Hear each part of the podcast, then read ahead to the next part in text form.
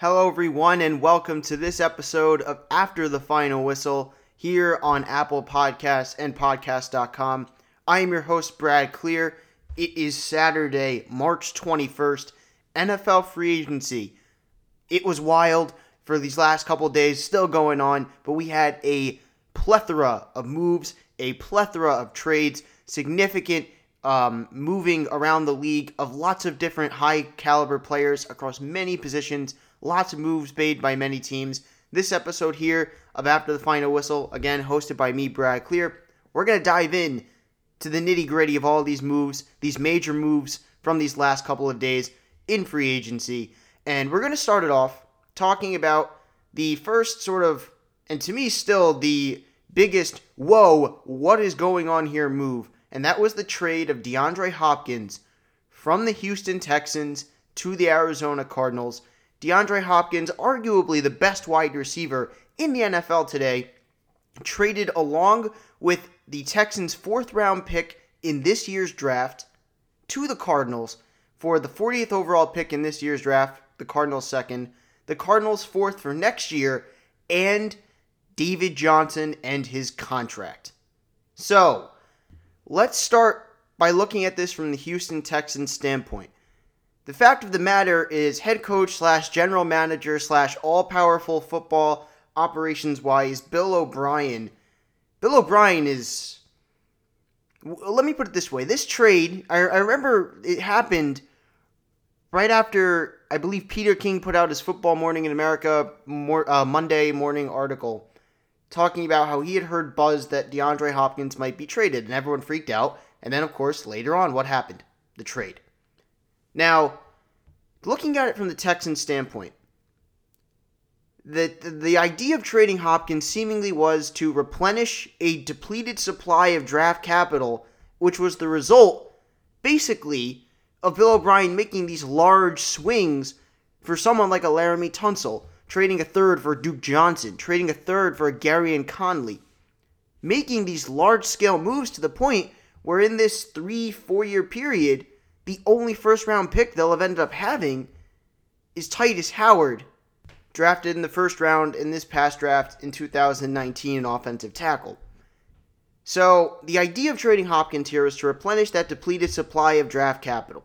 However, you trade your best player the best, arguably the best wide receiver in the NFL, and a fourth round pick, and you don't come out of it with a first round pick, and you take back a very bad contract in David Johnson.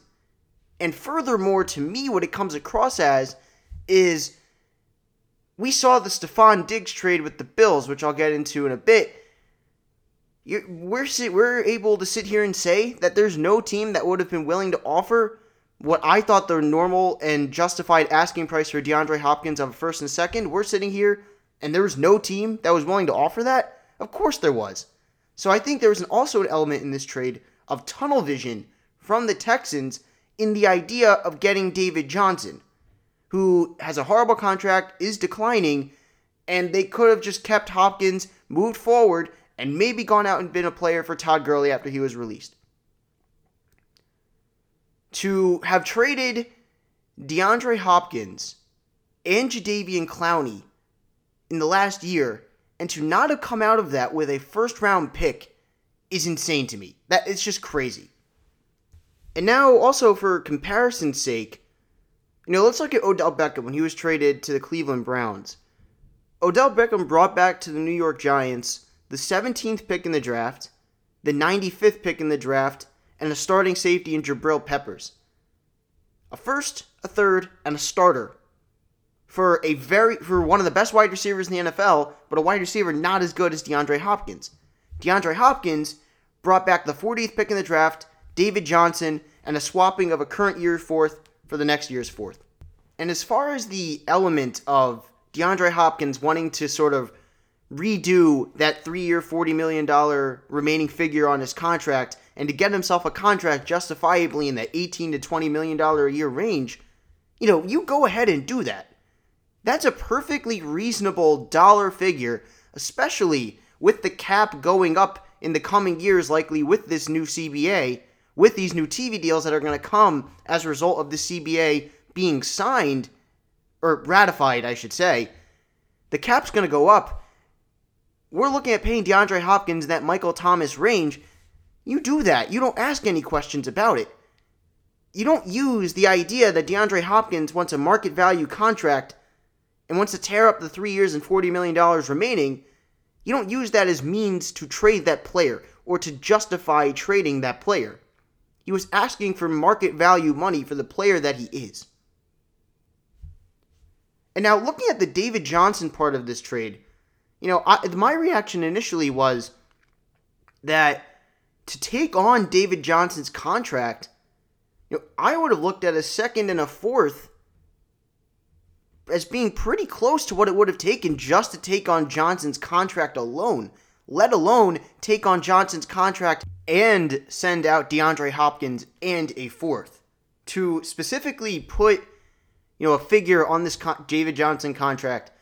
David Johnson cannot really cannot be cut in this league year, obviously as a result of the fact that the dead money present on his contract would disallow there to be any savings from cutting him. Cutting David Johnson would decrease a team's cap space by $1.14 million. Now, after this season, you know, since he was on the Texans roster on the third day of this 2020 league year, he has a $2.1 million guarantee for 2021. However, he can be cut, and despite having that 2.1 million in dead money, the Texans would save 6.9 million dollars towards the cap. So, needless to say, right now, do some basic math here. We're looking at over 14 million dollars that the Texans are going to have to pay David Johnson between this year and his 2.1 million guaranteed next year.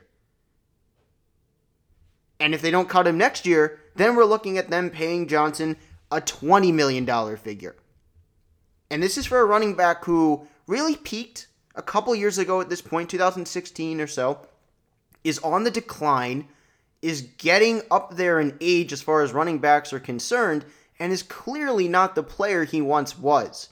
So my confusion also stems from the fact that Bill O'Brien views David Johnson as a solution to this offense.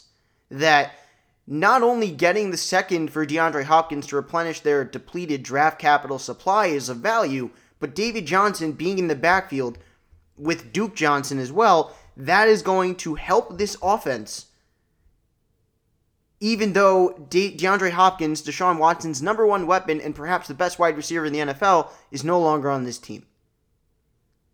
Now, to draw an interesting parallel also between this trade and the Odell Beckham trade, the Texans went out and signed a veteran slot receiver. You know, the Giants signed Golden Tate after they traded Odell Beckham. The Texans going out here and signing Randall Cobb to a three-year deal for 27 million. I thought this was an overpay in terms of years and money. Uh, I, I look at Randall Cobb. He's not a guy I'd want to give more than a one year contract at this point. I think a one year, $7 million a year contract, one year for 7 mil is probably what I'd look at as fair value for Randall Cobb. And we look at this offense now as far as weapons are concerned for Deshaun Watson. The number one wide receiver now in this Houston Texans offense is Will Fuller. Will Fuller, Will Fuller, when he plays, Will Fuller is a very good number two wide receiver. He is a big play, down the field threat, a vertical threat. He's a good number two, and that's when he plays. Will Fuller is incredibly injury prone. This past year, he played 11 games. Year before that, 7 games. Year before that, 10 games. Year before that, 14 games. He's never played a full season of games. He's missed as we just mentioned, multiple games in the last three years. So to depend on Will Fuller in the sense of being a number one wide receiver now instead of being a very good number two, and to depend on him in that role when he has shown that he is not capable of staying healthy for a full season, that's weakening your offense. Kenny Stills behind him. I like Kenny Stills. I think again in a perfect scenario, Kenny or Kenny Stills is a I think you can get away with Kenny Stills as your number two wide receiver. I think what's going to happen, though, is with Will Fuller inevitably missing games, there are going to be points in this season where Kenny Stills is the number one wide receiver in this Texans offense. And that is not a recipe for success. Now, Keke Coutee, I like Keke Coutee a lot. He's been a good slot receiver for the Texans as well. Unfortunately, with Ke- uh, with Coutee, there's two things here. First off is the fact that similar to Will Fuller, Coutee has suffered with injuries. And in addition to that, he hasn't necessarily been given the greatest amount of opportunity. You know, when he has played, he's been a very good, very effective slot receiver, but I feel like he has not really been embraced and given that full opportunity in that role. Going specifically on his games missed, he's been in the league for two years. This past year, he played nine games. The year before that, he played six games. So, two of your top three wide receivers here, based on history here, are very likely to miss a good amount of games. And then you have Randall Cobb, another slot receiver who you're overpaying now on a three year deal, who's getting up there in age and is not the player he was in his prime with Green Bay. So we're looking at a four man wide receiver group of Will Fuller, Kenny Stills, Keke Coutee, and Randall Cobb. Fuller and Coutee likely to be injured at some point, leaving what's going to probably end up having some games with Kenny Stills and Randall Cobb as your top two options. But hey, you got David Johnson in your backfield. I just don't get it. I really don't understand this.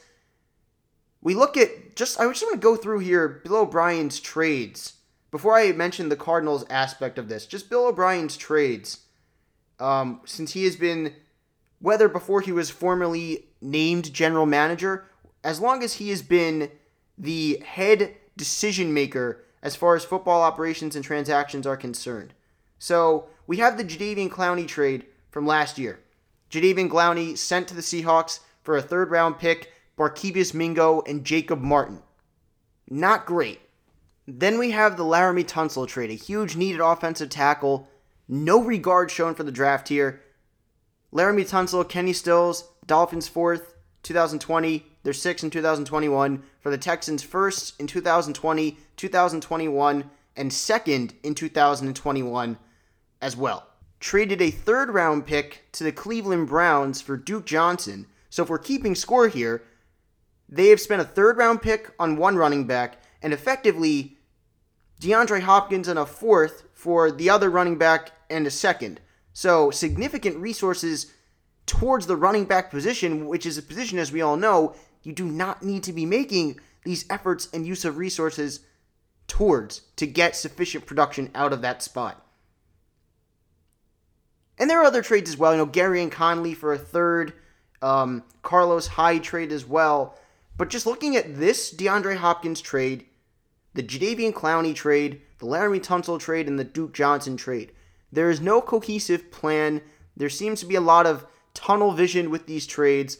And the, these are moves that, frankly, do not allow you to have a sustainable winning franchise and have made the team worse they put themselves in a position of no leverage in the Tunsil trade. They traded their best player and the best wide receiver in the NFL for a bad contract running back who the compensation they got back with that running back is probably about what it would cost just to take on that contract.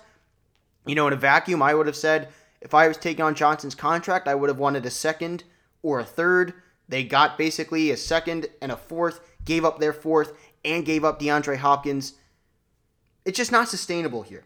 So I feel kind of bad for Deshaun Watson in this sense, and the Texans have just made themselves worse with this trade.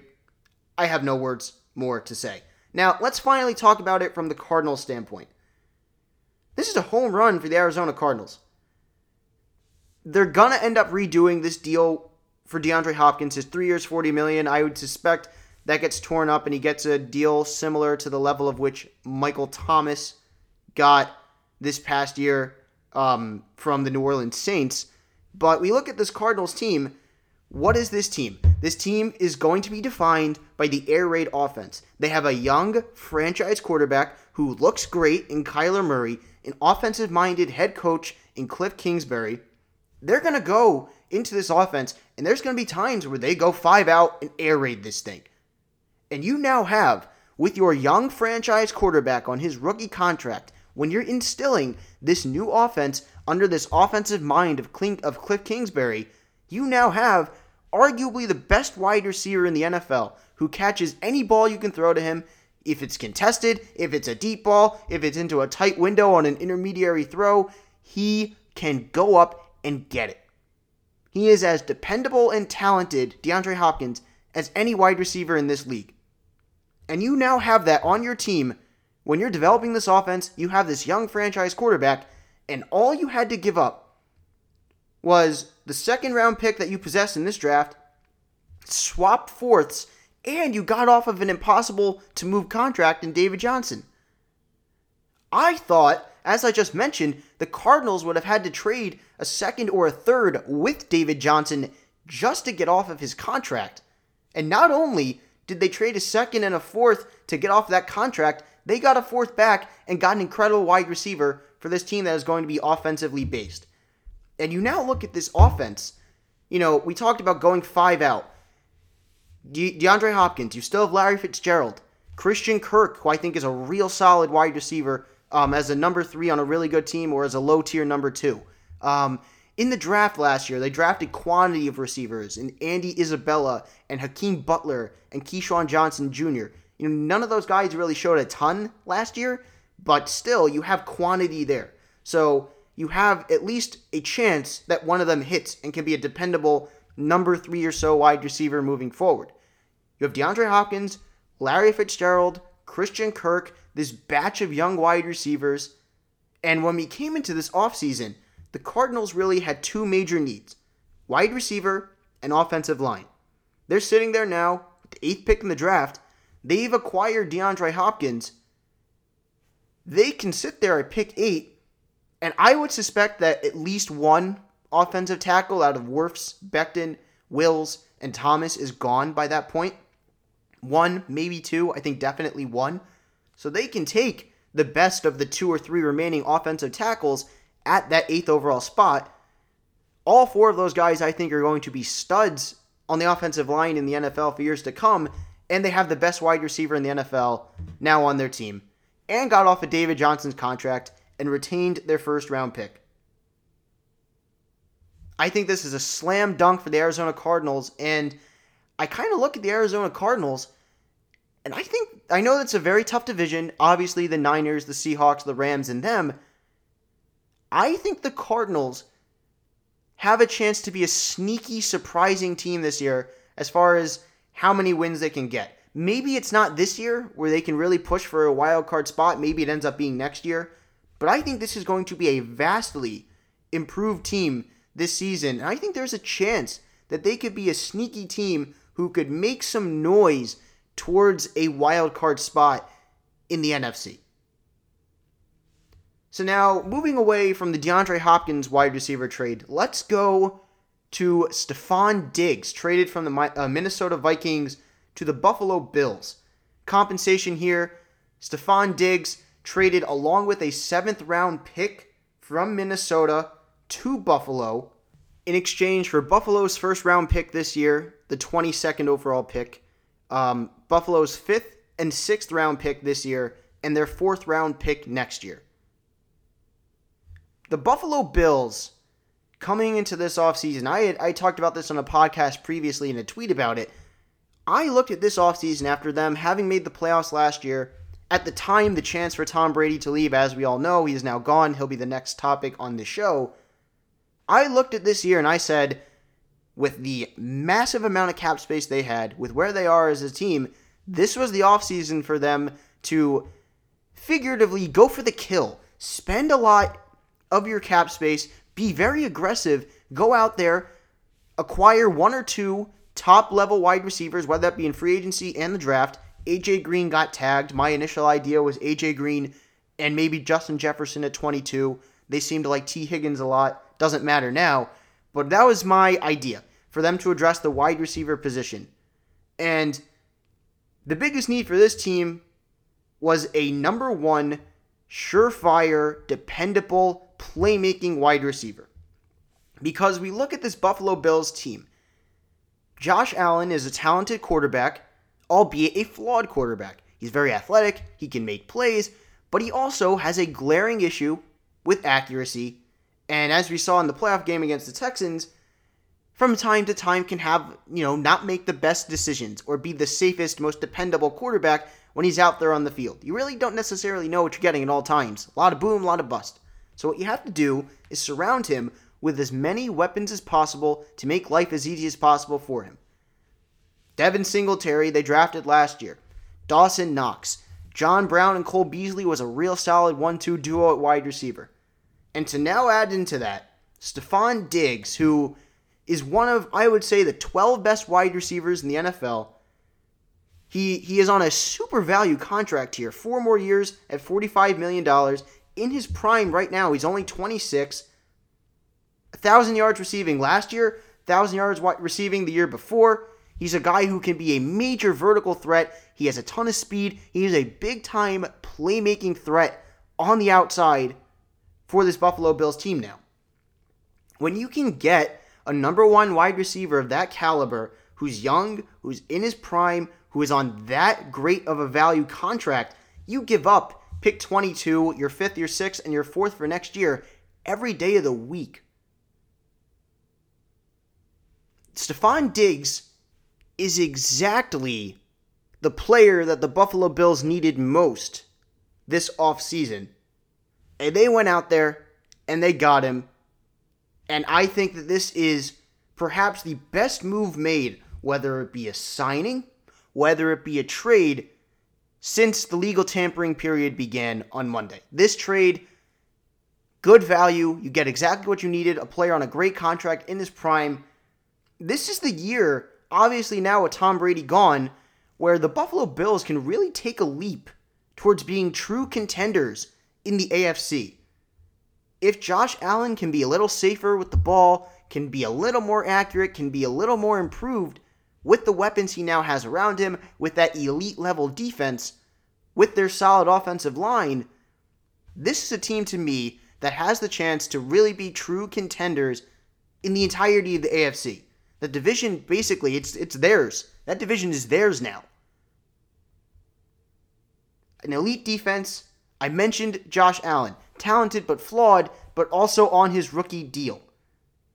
Team as a whole, largely young players on inexpensive rookie contracts.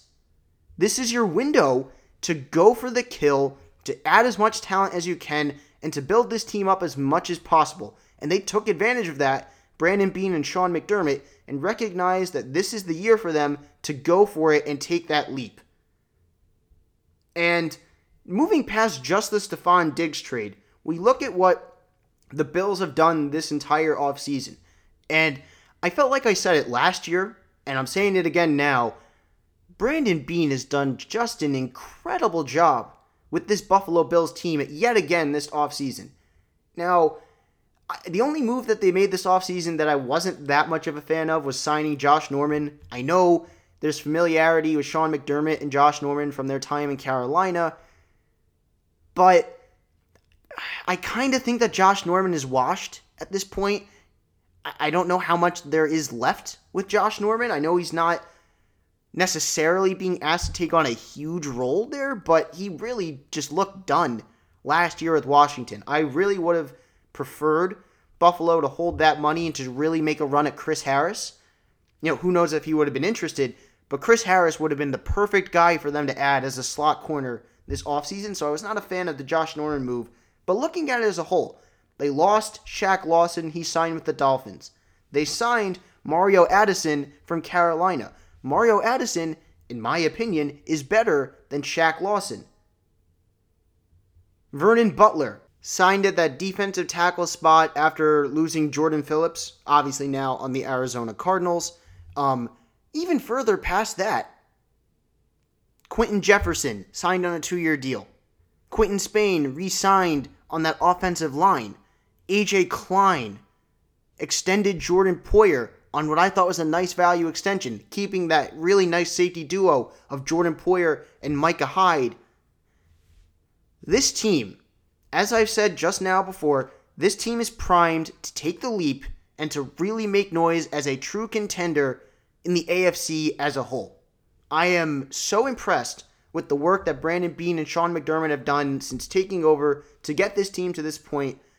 Really, it's all just a matter of how dependable in big game playoff situations can Josh Allen be? And I would think that the addition of Stefon Diggs, who is exactly what they needed, will help in that regard. Now, this trade from the Vikings side of things, the Vikings were in this offseason were really in a very tight position as far as the cap was concerned. We saw them remedy this with giving Kirk Cousins an extension, which lowered his cap number for this year. Uh, they restructured Danielle Hunter's uh, contract yesterday. The Everson Griffen is going to be gone. So, and also with the fact of the matter with Stefon Diggs, you know, it seemed this past season that there was a lot of discontent, there was a lot of frustration, and it kind of seemed as though it was time for all parties involved to just move on. And with the fact that you know they were tied up against the cap, uh, they had to restructure these deals, and the fact that things were a little uneasy with Stefon Diggs, and there was a value to be had for him on the market. I get this trade from Minnesota's standpoint. I think they got fair value again, a first, a fourth next year, a fifth, and a sixth. I think that's fair value. So they traded a player who, although him and Thielen was a great duo and Diggs is an absolute beast, again, I think it was just time. I think it had run its course as far as Diggs being in Minnesota. And with the fact that they're so tight up against the cap, uh, had to restructure Cousins' deal, restructure Hunter's, just tagged Anthony Harris. To this point, he is not someone who is a tag and trade guy. It, it kind it, it helped them in that respect. And as I just said, it just seemed like things were far gone as far as Diggs being in Minnesota was concerned. They got fair value. Now sit there in the draft. They have the 22nd pick via Buffalo. They have the 25th pick, obviously, as their own. They have their own second, their own third. They got a comp third. They have their own fourth. They have Buffalo's fifth now. They have their own sixth. The sixth that they got from Buffalo was actually Baltimore's sixth. So Baltimore's sixth via Buffalo. Um, Miami seventh at the top of the seventh round there in that Danny Isidora trade from the preseason. A comp seventh and another comp seventh. So we do the math here 4, 5, 6, 7, 8, 9, 10, 12 picks for the Vikings in this draft. A team, frankly, that needs to have a large supply of draft capital with how tight they are um, as far as the cap is concerned. You know, I think the secondary for them is obviously a need. I specifically look at corner. You know, we look in that 22 to 25 range. You know, we'll see who's available. We have guys like Kristian Fulton, uh, uh, Trevon Diggs, Stefon's brother. Um, CJ Henderson, I would suspect, will probably be gone by then. Um, now there's a need at the wide receiver spot. We look in this draft, obviously, it is loaded at the wide receiver position. So, in that maybe late first range, there's Justin Jefferson, there's Tee Higgins, there's Brandon Aiyuk are guys who stand out to me. And I think now with Everson Griffen gone, you'd have to look at the edge as well. The point here being there's a lot of quantity with these picks for the Vikings. It would not surprise me if they traded down from one or two um, of those two first round picks at 22 and 25. This is a team who needs to add in the secondary, now add at wide receiver, um, look maybe to add off the edge as well and then, not to mention the fact that this team also has a need on the offensive line. So there are needs, there's not a lot of cap space. So this draft is going to be pivotal for the Vikings to really replenish the cheap young talent on this team to go along with their tight cap situation. So, corner, wide receiver, edge rusher, offensive line. These are the areas I look at the Vikings being able to address in this draft with a large quantity of picks that they have. But overall, a slam dunk trade for the Bills. For the Vikings, based on the situation, they got good value, fair value for the player. I think it run its course with Diggs, and their cap situation was shot. So the Bills killed it. I think the Bills have an incredible chance to contend the AFC this year, while the Vikings did what they had to do and got good value and can move forward looking to add young talent to this team via the draft. Now let's talk about the biggest move of this entire free agency period. Tom Brady is now a Tampa Bay Buccaneer. Imagine hearing that statement a year ago, two years ago, four years ago, five years ago. Tom Brady is the starting quarterback for the Tampa Bay Buccaneers.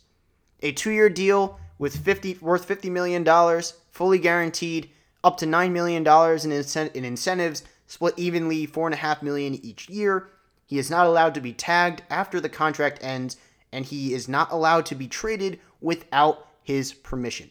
So, we can gather a couple things from that. First, Tom Brady may have aspirations of continuing to play after this two year deal is up with Tampa with the no tag provision. And secondly, you know, we thought this whole time that 30 million a year would be what Brady got. 25 million a year, I think that's a win for Tampa Bay. Save that 5 million dollars in space each year. Again, I thought it was going to be a 2 for 60. So, this is a win there for Tampa Bay in that regard. So, let's look at the Tampa Bay Buccaneers, the team that Tom Brady is joining. Obviously, the Tampa Bay Buccaneers a team kind of was stuck in the middle, probably lost a couple games that they should have won due to the fact of uh, the fact of the matter that Jameis Winston is a highly volatile quarterback with a propensity of turning the ball over. Obviously, now that costing him the ability to be seen as a starting quarterback option for these many teams in this quarterback carousel this offseason. We look at this Buccaneers team, and it really fits everything that you'd want as a veteran quarterback. On the offensive side of the ball, you have a two wide receiver duo in Mike Evans and Chris Godwin, where you have two elite wide receiver options at your disposal. They did not use OJ Howard to the greatest extent that they could have last year. We'll see if they do this year. But when we've seen in college, we've seen in his rookie season, OJ Howard can be a very dependable tight end option as well. So you have potentially, if they were to go out there, Breshad Perriman played very well for them last year. In his small sample with Tampa last year, with Cleveland before that, Breshad Perriman's a solid number three wide receiver. Big play guy. Obviously, we know an incredible amount of speed. So if they could bring back Breshad Perriman, and you could have Evans, Godwin, and Perriman, OJ Howard at that tight end spot, with the fact that they signed Tom Brady for 25 million a year, they should still have about $35 million in space. I thought Melvin Gordon would have made a lot of sense for them. Obviously, he's now with Denver. So, looking at this team, if they can add another wide receiver like Breshad Perriman, bring back Ndamukong Suh, and I, I think at the running back spot now you still have Ronald Jones, but if you look to add another running back that is out there, the point being is that the Buccaneers are not done here, but even still, you have incredible weapons in Mike Evans and Chris Godwin. Big play down the field threats. You know, I, I, I know there's a lot of talk about how Brady is not someone who's capable of maximizing big, deep throw down the field threats at this stage in his career. I think he is still. You have OJ Howard as that dependable tight end option should they want to use him to the fullest extent that they can. They could use some help on the offensive line. You know, I'm not sure that the four offensive tackles, one of them will be available at that 14 spot in the draft. So I look in free agency, maybe someone, I know he's up there in age and has a propensity to maybe be injured at times at this stage in his career, but maybe someone like Jason Peters is someone they could look at as someone to potentially add at the tackle spot on the offensive line. Um, but as a whole, again, mentioning how they are an attractive destination for a veteran quarterback, you have a veteran, established, offensive minded head coach warm weather, no state income tax, a plethora of offensive weapons, the ability to add more. We look at the defensive side of the ball. Look at the work that Todd Bowles did with this team. This team is one of the five best run defenses in the entire league. This is a very good defense. Could use some help in the secondary, but still a very good defense. So this team is talented on both sides of the ball. And we look at their division there in the NFC South. New Orleans, obviously the top of the division. Tampa Bay is clearly the number two team in this division now. I think with Tom Brady at the helm here, if Tom Brady, you know, is Tom Brady the quarterback he once was at this stage in his career? No, obviously not. But if Tom Brady can be, you know, about the 12th best quarterback, 13th best, 14th best quarterback in the league with the weapons at his disposal, with the defense they had or have, should they add at corner, should they add at offensive tackle, bring back Ndamukong Suh, bring back Breshad Perriman, this is a playoff team, and this is a team who can make some noise. Do I look at this team right now and say that's a Super Bowl contender? you know, I, I'm not sure I'm ready to go there. I think it's very possible. I'm not going to sit here and predict that they are a NFC conference champion level team. I think they are definitely a playoff caliber team and can make some noise with those weapons with Tom Brady as their quarterback with the defense that they have. But I'm not ready to sit here and anoint them as a Super Bowl favorite at this point in time. I think this Buccaneers team as a whole really has been kind of stuck in the middle for a good while. But they really have, if there is a safe, dependable quarterback, a highly talented quarterback that Tom Brady, the Tom Brady, the greatest quarterback of all time, obviously is, and you're not dealing with a quarterback who will throw an interception for every touchdown that he throws in Jameis Winston. This to me is a 10 and 6 team. This is a playoff team. So I'm interested to see how much more they add, how they attack the draft, sitting there at 14th in the draft, and really just seeing Tom Brady. You know, we talked last year in his this last year at the Patriots. What was the criticism? They didn't have enough weapons. You know, they had to go out and get Antonio Brown that lasted a game, but they had to go out there and get Antonio Brown to add weapons to this offense. They or to that offense. They had to trade a second round pick for Mohamed Sanu. The team was lacking in weapons. On the Tampa Bay Buccaneers, Tom Brady is not going to be lacking in offensive weapons. When you have Mike Evans and Chris Godwin, two beasts at the wide receiver position, and OJ Howard, I think they need to add a tackle and they need to add in the secondary on defense.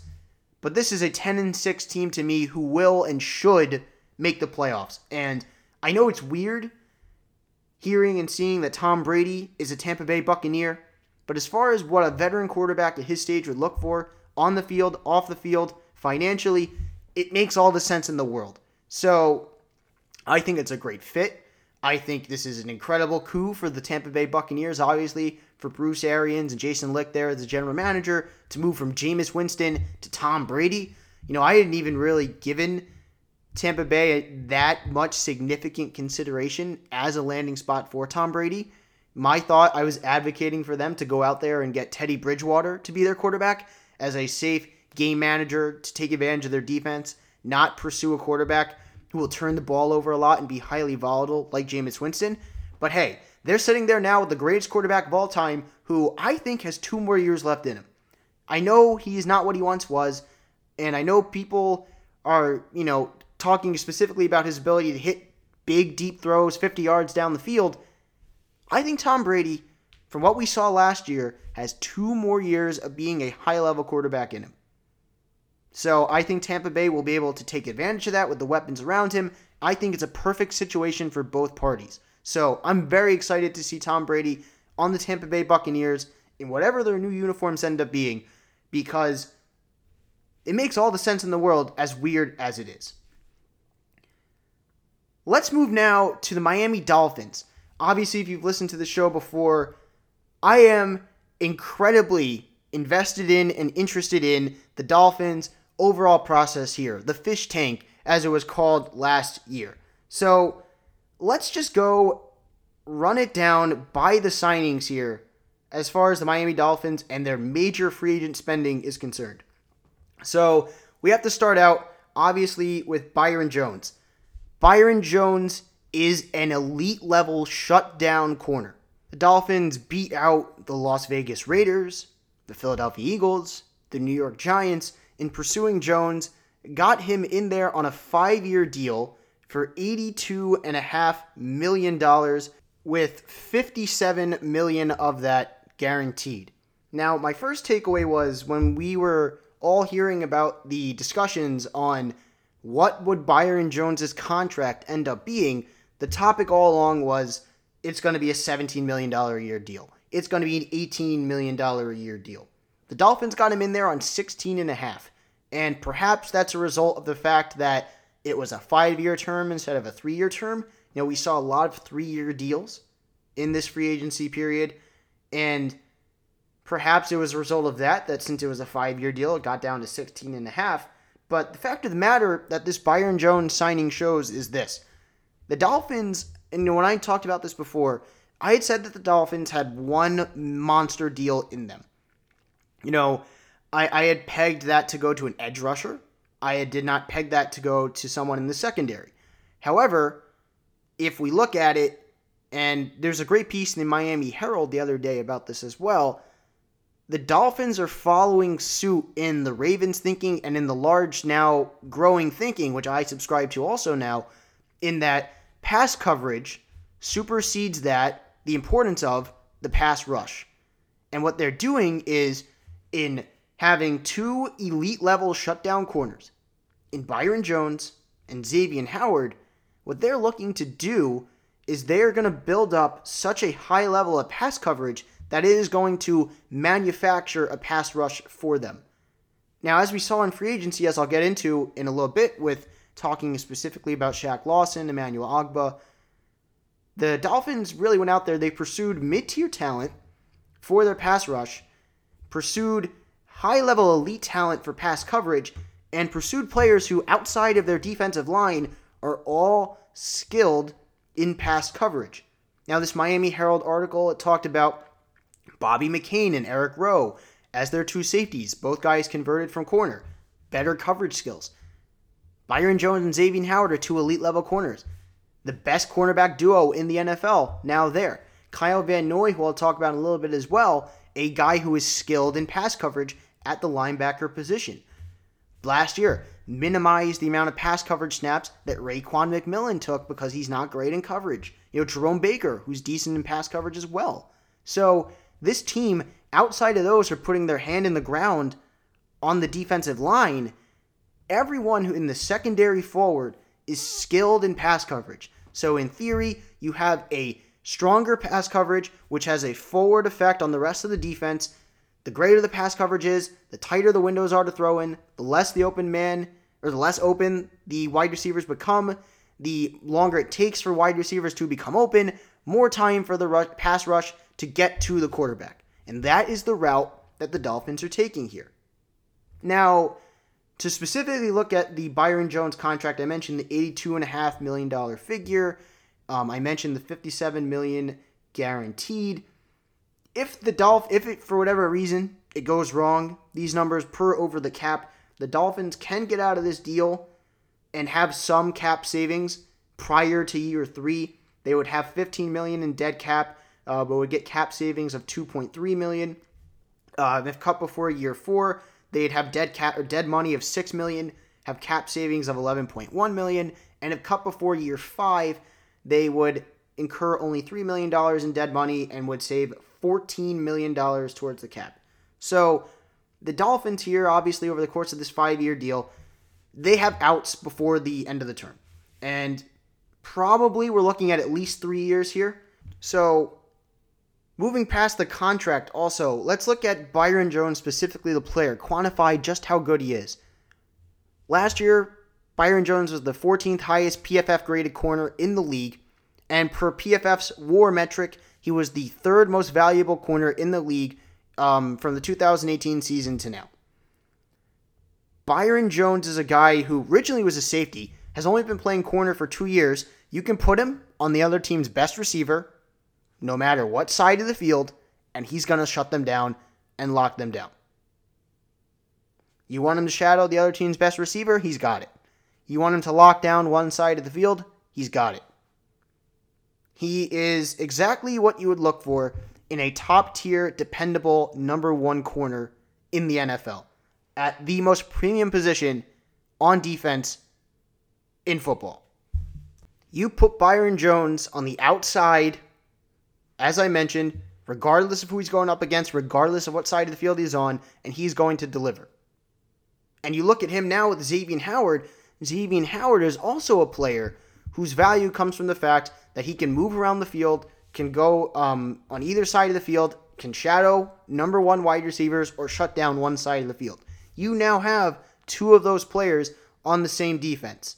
Now, you're, you're also paying the second and third highest paid corners in the league, uh, devoting $31 million a year to start out to these two corners. But the fact of the matter, again, is this if you believe in pass coverage over the pass rush, you now have the best corner duo in the league, and that's going to make the entire defense in front of you better. And if it some reason does not work out, there is an out prior to year three. Larger outs prior to year four and five, but they can get out of it after two years. I would suspect at minimum this is a three year arrangement here with Byron Jones. But again, 27 years old, got plenty of great football left in him, and really was the most valuable player for what the Dolphins are looking for for their defense as far as what they were looking for on their defense. He was the most valuable free agent out there. They were able to get him, keep him away from all these other suitors. This is a slam dunk home run signing. Next, we look at Kyle Van Noy. Kyle Van Noy signed on a four year deal for $51 million, which basically the way it's structured, if the Kyle Van Noy deal doesn't work out, it's basically just a one year, $15 million contract. Um, if it were not to work out prior to year two, the Dolphins could cut him, have nine million in dead money, but save six point five million dollars towards the cap. Prior to year three, uh, would be six million dollars in dead money, nine point two seven five million in savings towards the cap, and prior to year four, only three million dollars in dead money and eleven point one seven five million in cap savings. So, if it doesn't work out, if Kyle Van Noy is the player that he was prior to New England when he was on Detroit, uh, the Patriots, obviously, as we know, traded a six round pick for him. He really blossomed there. But with the structure of the contract, even though Brian Flores has extreme familiarity with him from his time in New England, if for whatever reason it doesn't work out and he's not the same player he was in New England, one year, 15 million they can save towards the cap prior to year two. But Kyle Van Noy, I mentioned that coverage aspect. Kyle Van Noy is a valuable player here because he's a guy who you can put at off ball linebacker, or you could have him pressure the quarterback off the edge per PFF, he has an 83 or last year had an 83.7 run defense grade with his which is fifth was fifth amongst all edge defenders in the league. Uh, his pass rush grade was 34th out of all edge defenders at 72.1, had a 76.1 coverage grade, and had an overall PFF grade of 84.2. So, what Van Noy brings is a lot of value in the sense that he is really a Swiss Army knife here. You want to put him in pass coverage as an off ball linebacker? So be it, he can do it. You want to put him as a run stopping linebacker? He can do it. You want him to pressure the quarterback off the edge? He can do it. He is a versatile piece who can be useful in so many different areas. And when you're building out this team under head coach Brian Flores here, this is a player who provides a lot of value as being that leader in the middle or being a guy who can help out pressuring the quarterback with the incredible coverage you have behind him. And is also a guy who you can put out there in coverage and he can guard high level or guard. He can defend high level tight ends. He can be someone who can pick up someone in zone coverage. Kyle Van Noy is a guy you can use across the field in many different ways.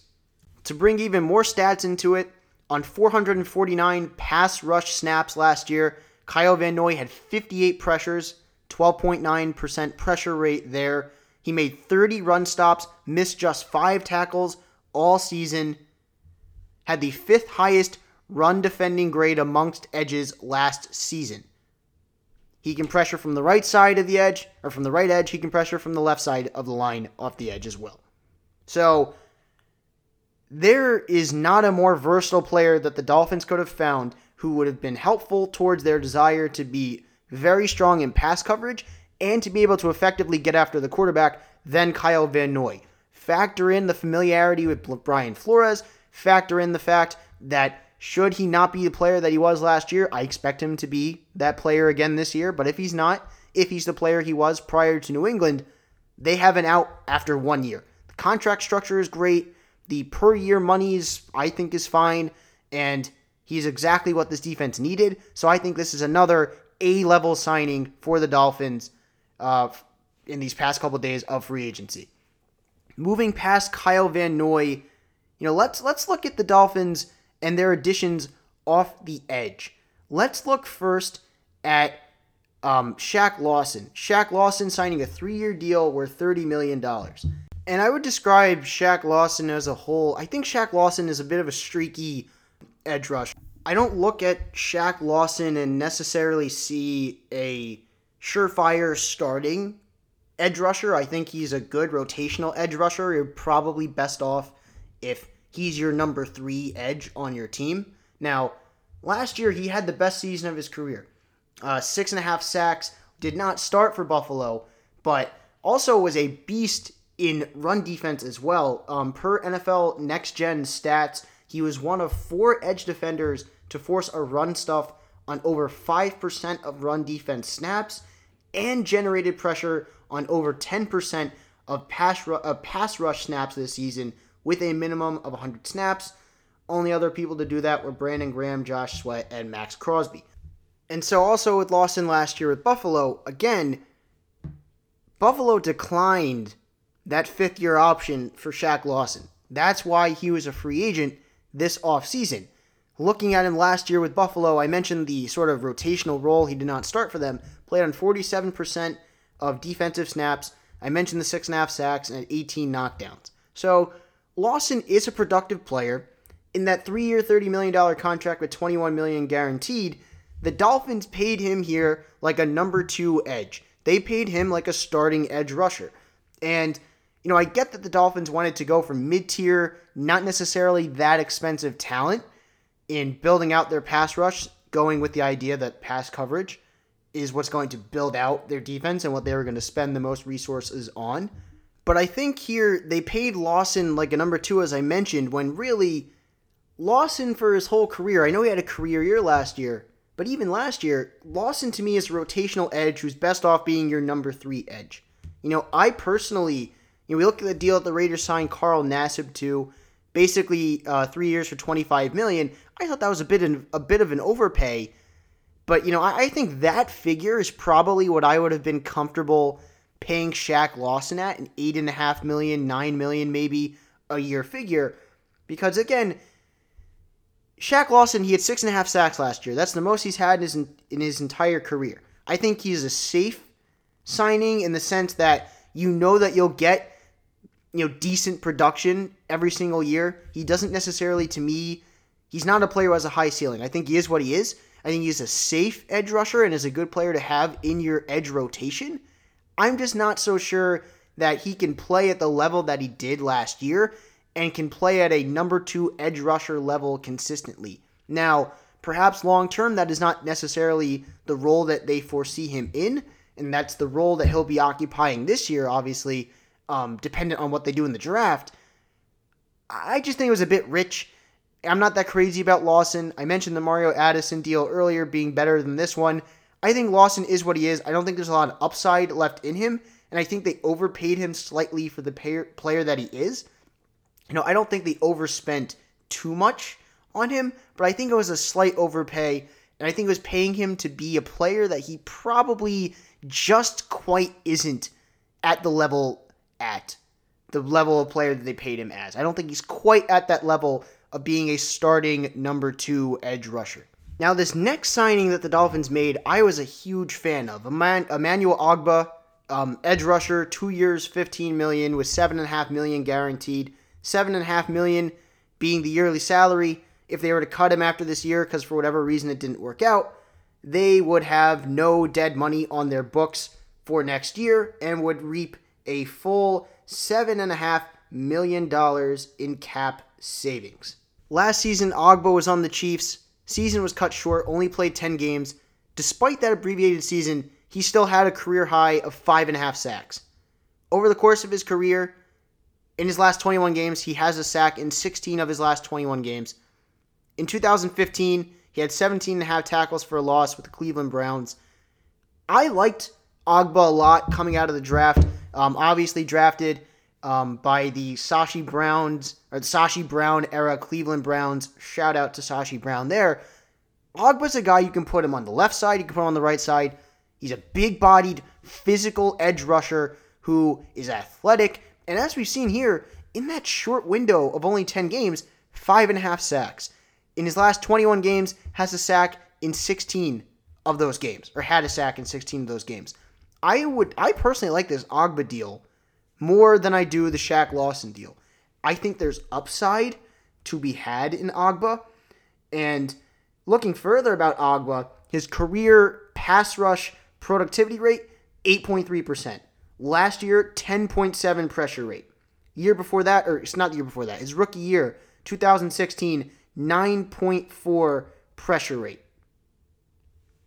Ogbah, in this limited sample size here with the Chiefs last year, with his early numbers with the Browns, uh, before he got traded when John Dorsey came in, uh, Emmanuel Ogbah is a player who can get after the quarterback at a pretty significant rate. He's a player who's athletic, who's strong. You can put him on either side of the line, and he's gonna get out of the get at the quarterback. He's gonna get after the quarterback. And when you can get him on a deal for two for fifteen, you know maybe seven and a half million a year is high. Whatever is the case, no dead money if it doesn't work out and they have to cut him now, or even they have to cut him before year two. And even if it didn't work out before the end of this season, they could cut him and have seven and a half million dead money. Wouldn't lose. They wouldn't have any cap savings, but it wouldn't be a negative amount. The point being here is this: there's flexibility with um, with Ogbah's contract.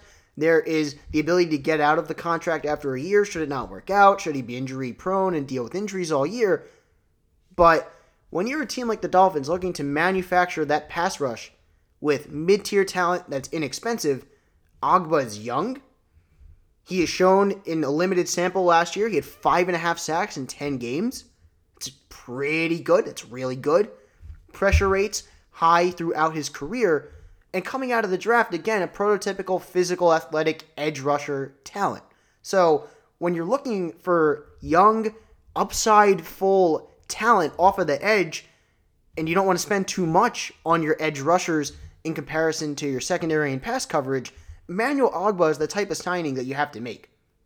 And I like this signing a lot, and I think if Ogbah can stay healthy for a full season in a starting role for this Dolphins defense, I think there's a lot of upside to be had in Emmanuel Ogbah. I think the Browns should have kept him, and I think right now this presents a really interesting upside opportunity for the Miami Dolphins. I really like this Ogbah signing. This was a signing I like much more than the Shaq Lawson one. Lots of flexibility, not that expensive, and there's upside to be had in the player. Let's move to the offensive side of the ball. Let's look at the offensive line. Two signings they made. Ereck Flowers, three years, 30 million, 19.95 guaranteed. Ereck Flowers, to put it bluntly, was a disaster as an offensive tackle when he was a member of the New York Giants. Now, last year, as a member of the Washington Redskins, moved to the interior of the offensive line as an offensive guard, and he had a pretty solid season. Uh, his PFF grade wasn't anything special, it was only at about a 64 or so, but he had a 92% pass block rate. The Dolphins in that category were last last season, per Cameron Wolfe of ESPN. So the Dolphins here, when I, when I was looking at the Dolphins coming into this offseason, I thought that they needed to add at least two offensive linemen through free agency. And I think they'll add one in the draft at the offensive tackle spot, but I looked at them and I thought, even though he didn't make it to free agency, someone like a Joe Thuney or Connor McGovern at center, or if it got didn't get too expensive, too crazy expensive, Jack Conklin. They Ereck Flowers, look, is there risk here? Absolutely, because he was an unmitigated disaster with the New York Giants. However, as a member of the Washington Redskins, he was a solid, decent starter. And if they keep him at guard, please don't even think about putting him at tackle again. If they keep him at the interior on the interior of the offensive line at guard, I think that you could look for a decent level starter in Ereck Flowers. Nothing too crazy, but I think he can be decent. He can be solid, can be a mediocre level offensive starting guard. And if you can get that for the Miami Dolphins with the quite frankly terrible offensive line that they had last year and need to build out, at 10 million a year, you can live with that. So if he's the player that he was last year moving forward and does not revert to his old New York Giants ways, then it's a good signing. However, if he reverts to his New York Giants ways, even though that was a tackle, there in theory should be playing him at guard, then this signing is a disaster. It really all depends if he can carry over that offensive guard success to this Miami Dolphins organization. Keeping it on the offensive line Ted Karras, they signed former New England Patriot, signed him to be their center on a one year deal. You know, I think it's a good little stopgap for a season. Uh, I think Karras is an upgrade over Kilgore, their center from last year. Not a huge upgrade, but a, a fine upgrade. You know, I don't look at him and see necessarily a long term answer at the center spot. Ted Karras being that long term answer. However, to make their line a little bit better, to have a cheap one year, $4 million deal, I believe it was, not a long term commitment, I think it's a fine deal. There's familiarity with him being on the Patriots, Brian Flores being there, even the defensive role, they were still there at the same time. So I look at the Ted Karras signing, and I think, again, it's a good short term solution and is an improvement, not on a huge level, but is still an improvement over um, Daniel Kilgore, who was at that spot for the Dolphins last year. And I think as a whole, to touch on the offensive line one final time, it'll be interesting to see, you know, how they come out of the draft and how they sort of maneuver this offensive line. Because Ereck Flowers, you pencil in as a starter at one of the offensive guard spots, Ted Karras at center. They signed Jesse Davis to a three year extension. He played at uh, left tackle for them last year. I would not be crazy about him at about Jesse Davis being a long-term offensive tackle for me. I think he's better off being a guard. However, you also have Michael Deiter, who you picked in the third round last year. Michael Deiter can play at either guard or center. You have Ted Karras and Ereck Flowers. Do we look at this line now and it's Ereck Flowers, Ted Karras, Michael Deiter, Jesse Davis, and whoever they add at the tackle spot in the draft? You know, I think they'd be better off moving Davis back inside which would then make them need to have two additions at the offensive tackle spot. Um, so I'll just be interested to see how they maneuver this offensive line.